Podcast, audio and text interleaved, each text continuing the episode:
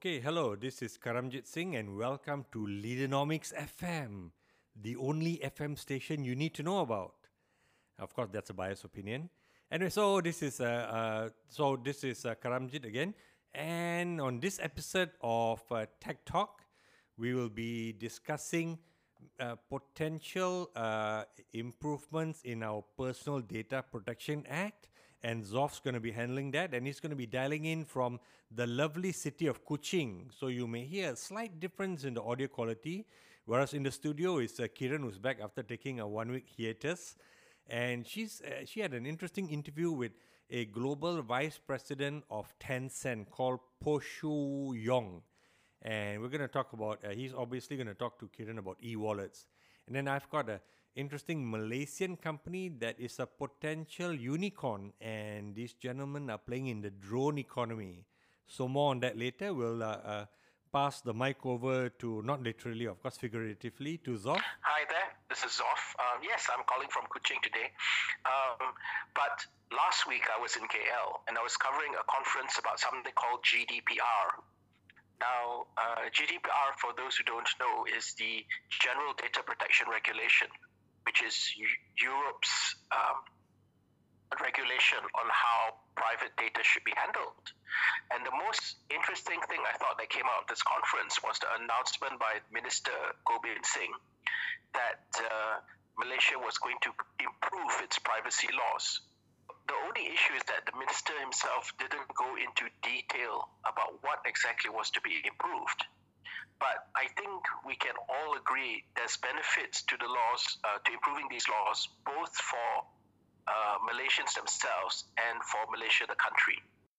Okay, that sounds interesting. But yeah, you're right. It's a bit frustrating sometimes when, when politicians throw this out, right? We're going to improve this or we're going to do that without giving you a specific time frame. And you wonder if it's something they just threw up at the spur of the moment or there's already some planning being done. Because to me, if there's planning being done, they would say, yes, we're creating a task force, you know, and it, it's it's going off and running, you know, uh, uh, May 1st, and they've got three months to come back to us. So when I don't hear specific details like that, I, I just worry about that. I don't know, yeah, what do you think? So, so Karam, you're right that he didn't give a timeline, which is, uh, well, you used the word worrying.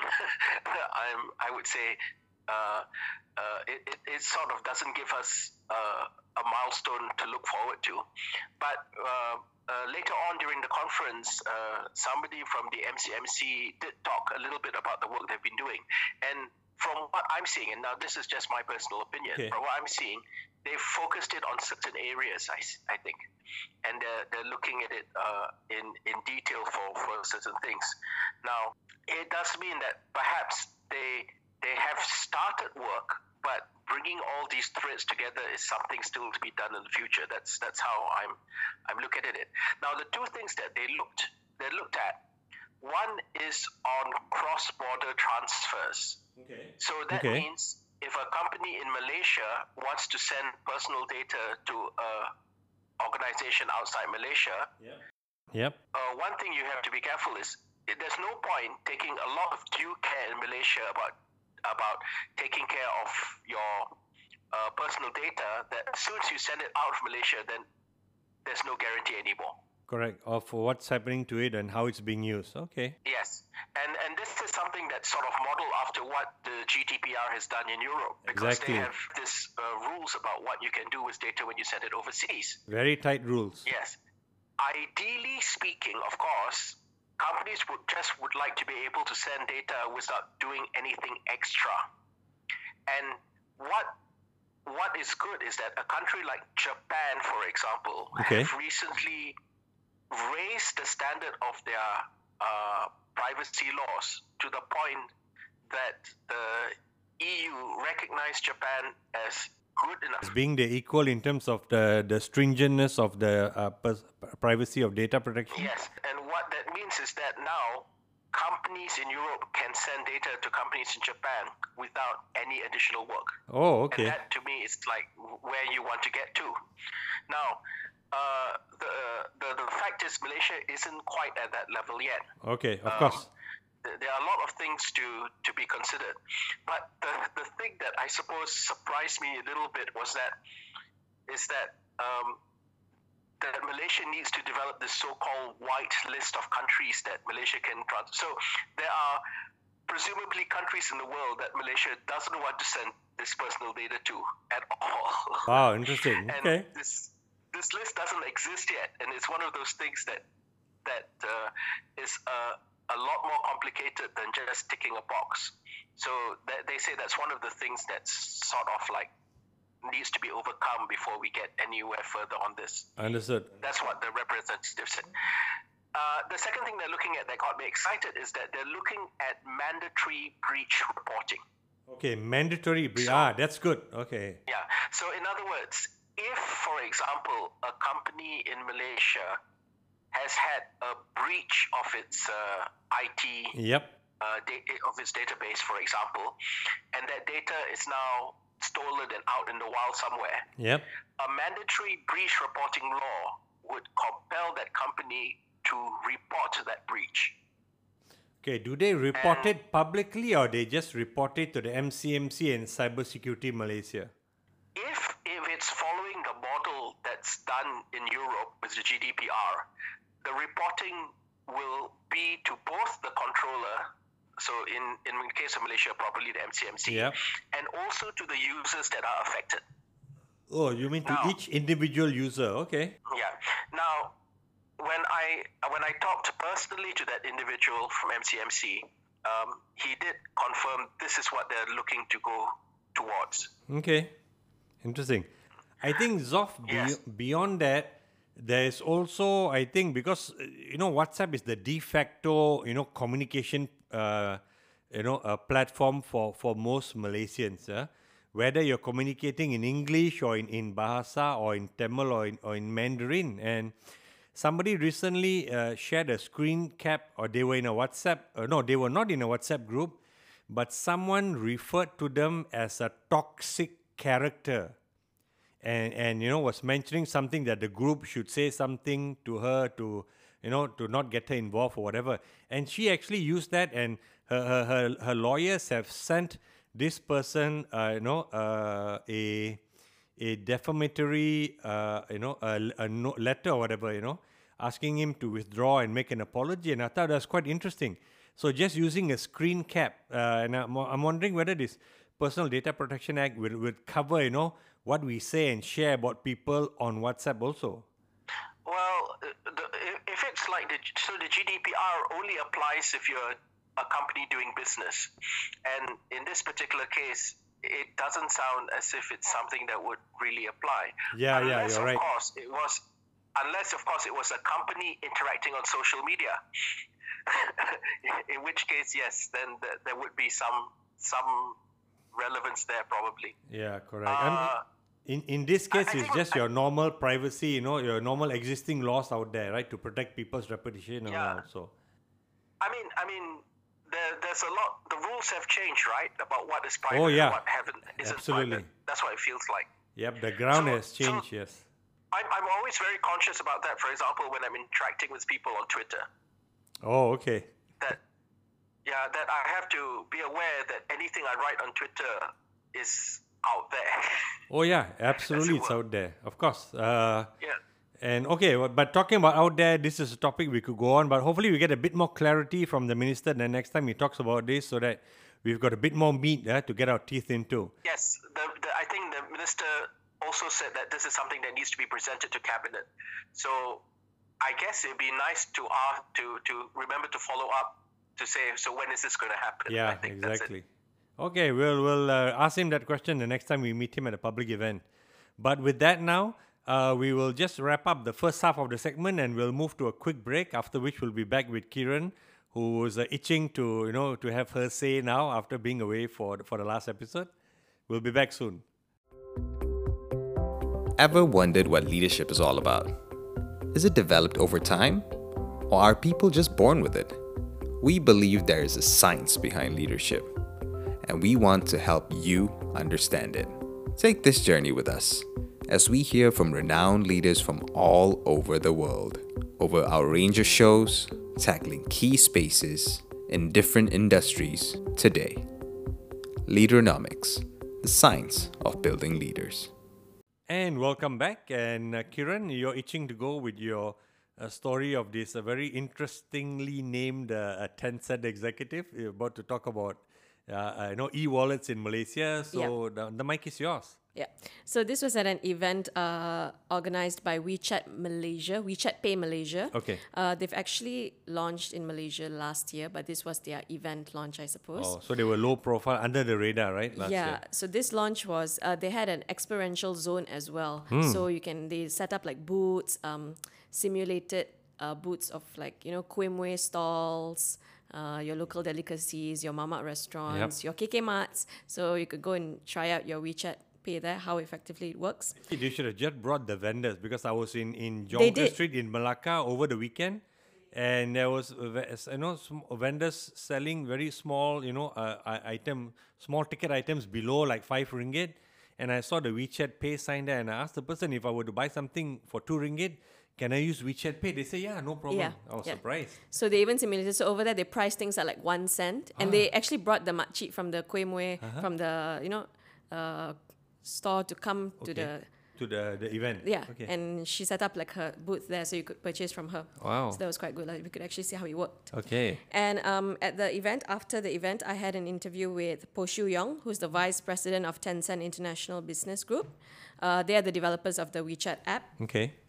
Um, so what he said was, WeChat, I mean, uh, e-wallets in Yep. general is in a very very early stage in Malaysia. Okay. So we have 40 over e-wallets right now, and Malaysia is still at a very early stage.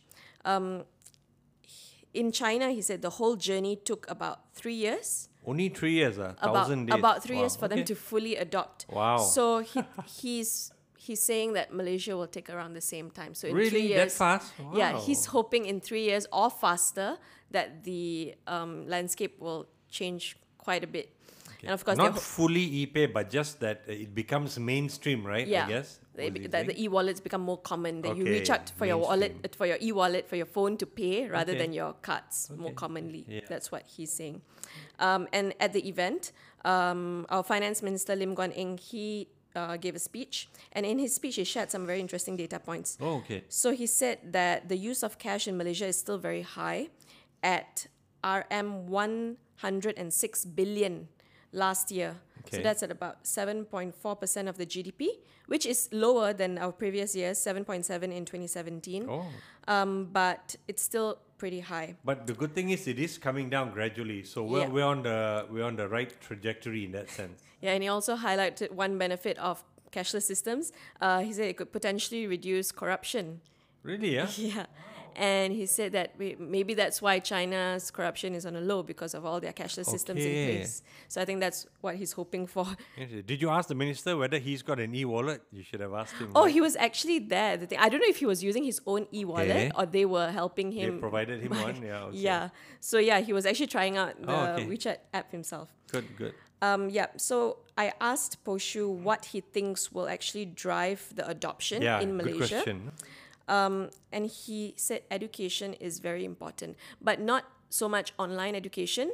The offline education is very, very important. So he said that actually the most um, the most effective thing is actually their buntings, their WeChat Pay buntings that they put around. When people actually see that, then they get curious. And also, when they see someone else using the app and how convenient it is, that's another thing. Yep. And I think the main hurdle for them is to just overcome the first time, having someone try it for the first time. Mm-hmm.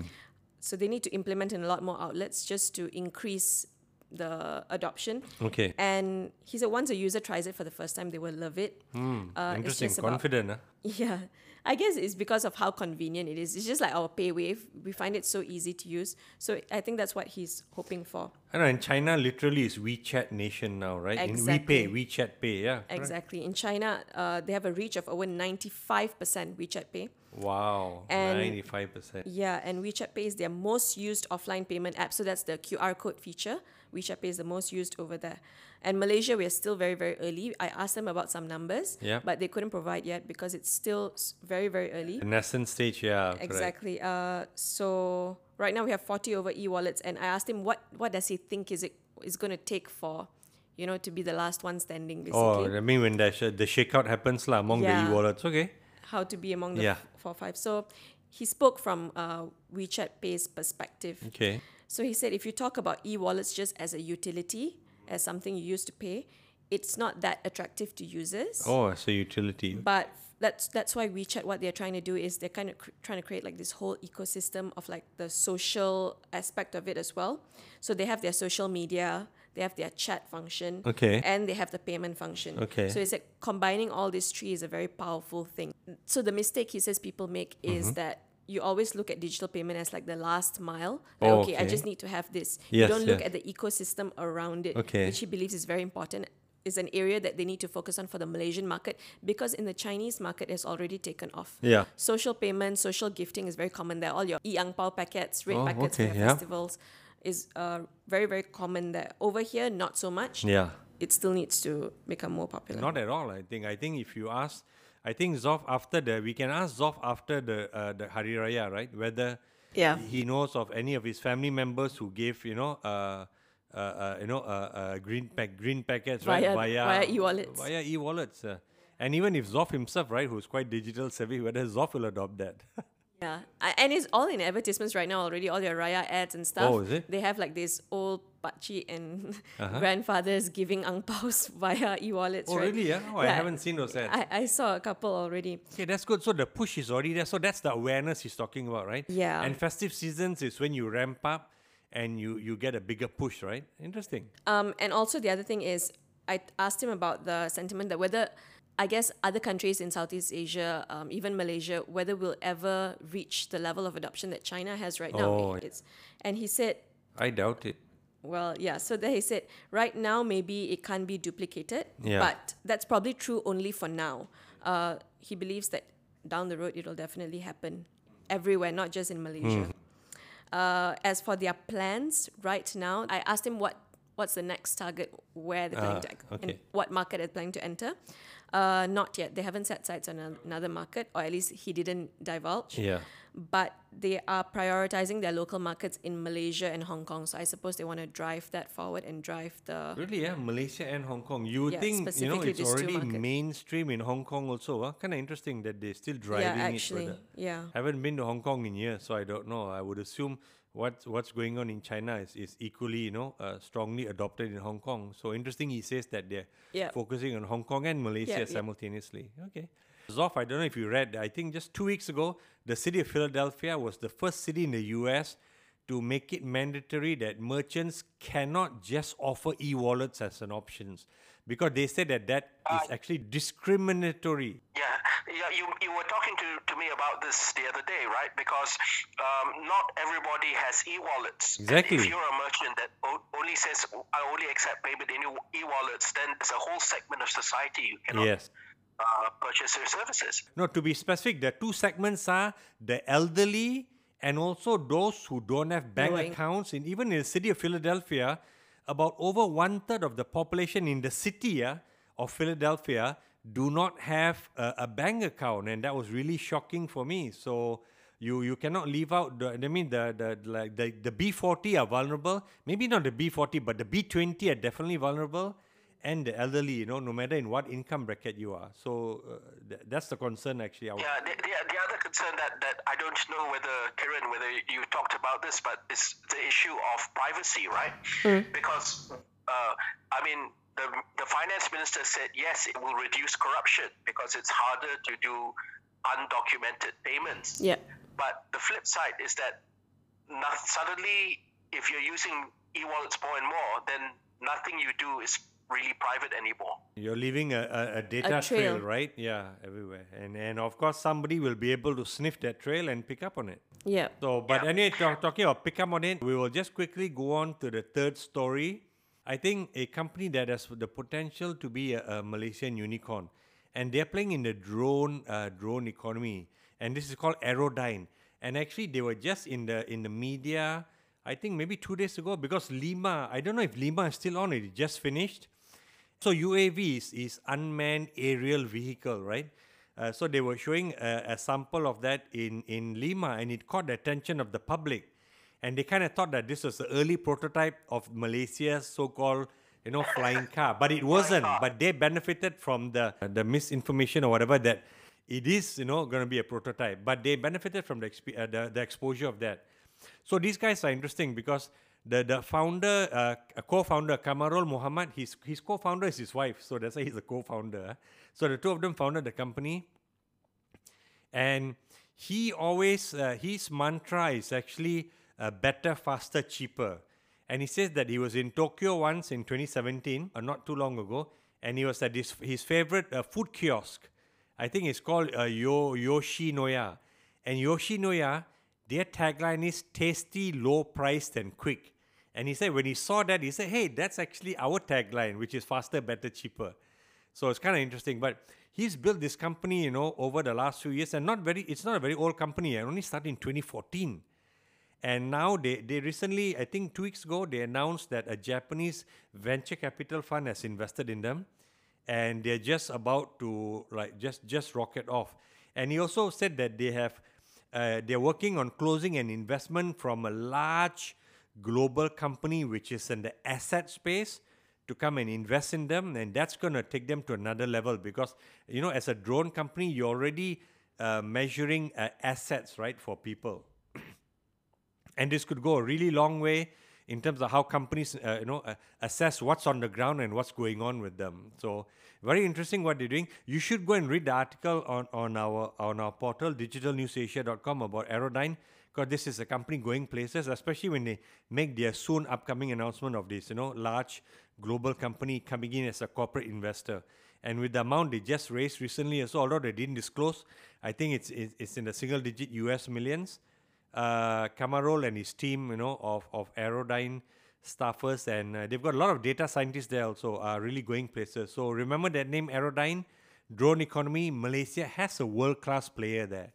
With that, we've already come to the end of a show, right? Uh, three uh, articles uh, we, we, spoke about, shared our thoughts on, and we look forward to seeing you uh, two weeks from now. And please, uh, you know, obviously, if you're listening to this, you are listening to the podcast. Do find uh, the time to share this with some of your friends who may who may find the conversations we have interesting, and you'll be hearing from us again in two weeks' time. You've been listening to Leaderonomics FM, the science of building leaders.